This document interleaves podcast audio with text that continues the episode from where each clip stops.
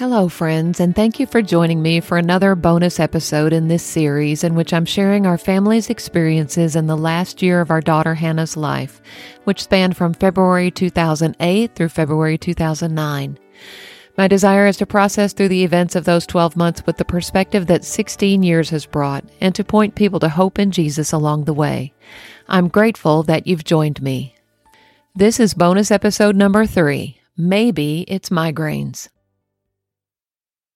I have a vivid memory of standing in the pharmacy section at Walmart studying the dizzying array of colorful boxes on the shelves.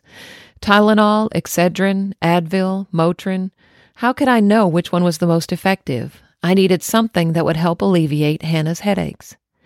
She was back in school now, but really wasn't feeling much better. She'd been waking up with severe head pain and an upset stomach for the past few days.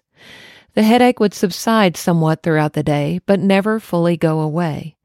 We had thought maybe the morning headaches and nausea were the result of sinus drainage overnight, so we were giving her antihistamines, but they didn't seem to be helping. Maybe we were dealing with migraines. Standing there in the pharmacy section, my thoughts were also on our 12 year old daughter, Bethany. A few days before Hannah started waking up with these monstrous headaches, Bethany had been diagnosed with pneumonia. Listless and fatigued, she didn't seem to be getting any better either. As I perused the choices on the shelves, people bustling around me, time seemed to stand still for a moment as a deep fear gripped my heart. What if these headaches were more than just migraines?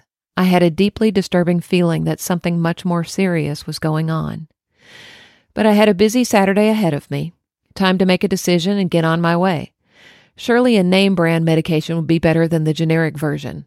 I grabbed a bottle of Excedrin migraine, paid for my purchases, and left the store. But the feeling of foreboding stayed with me.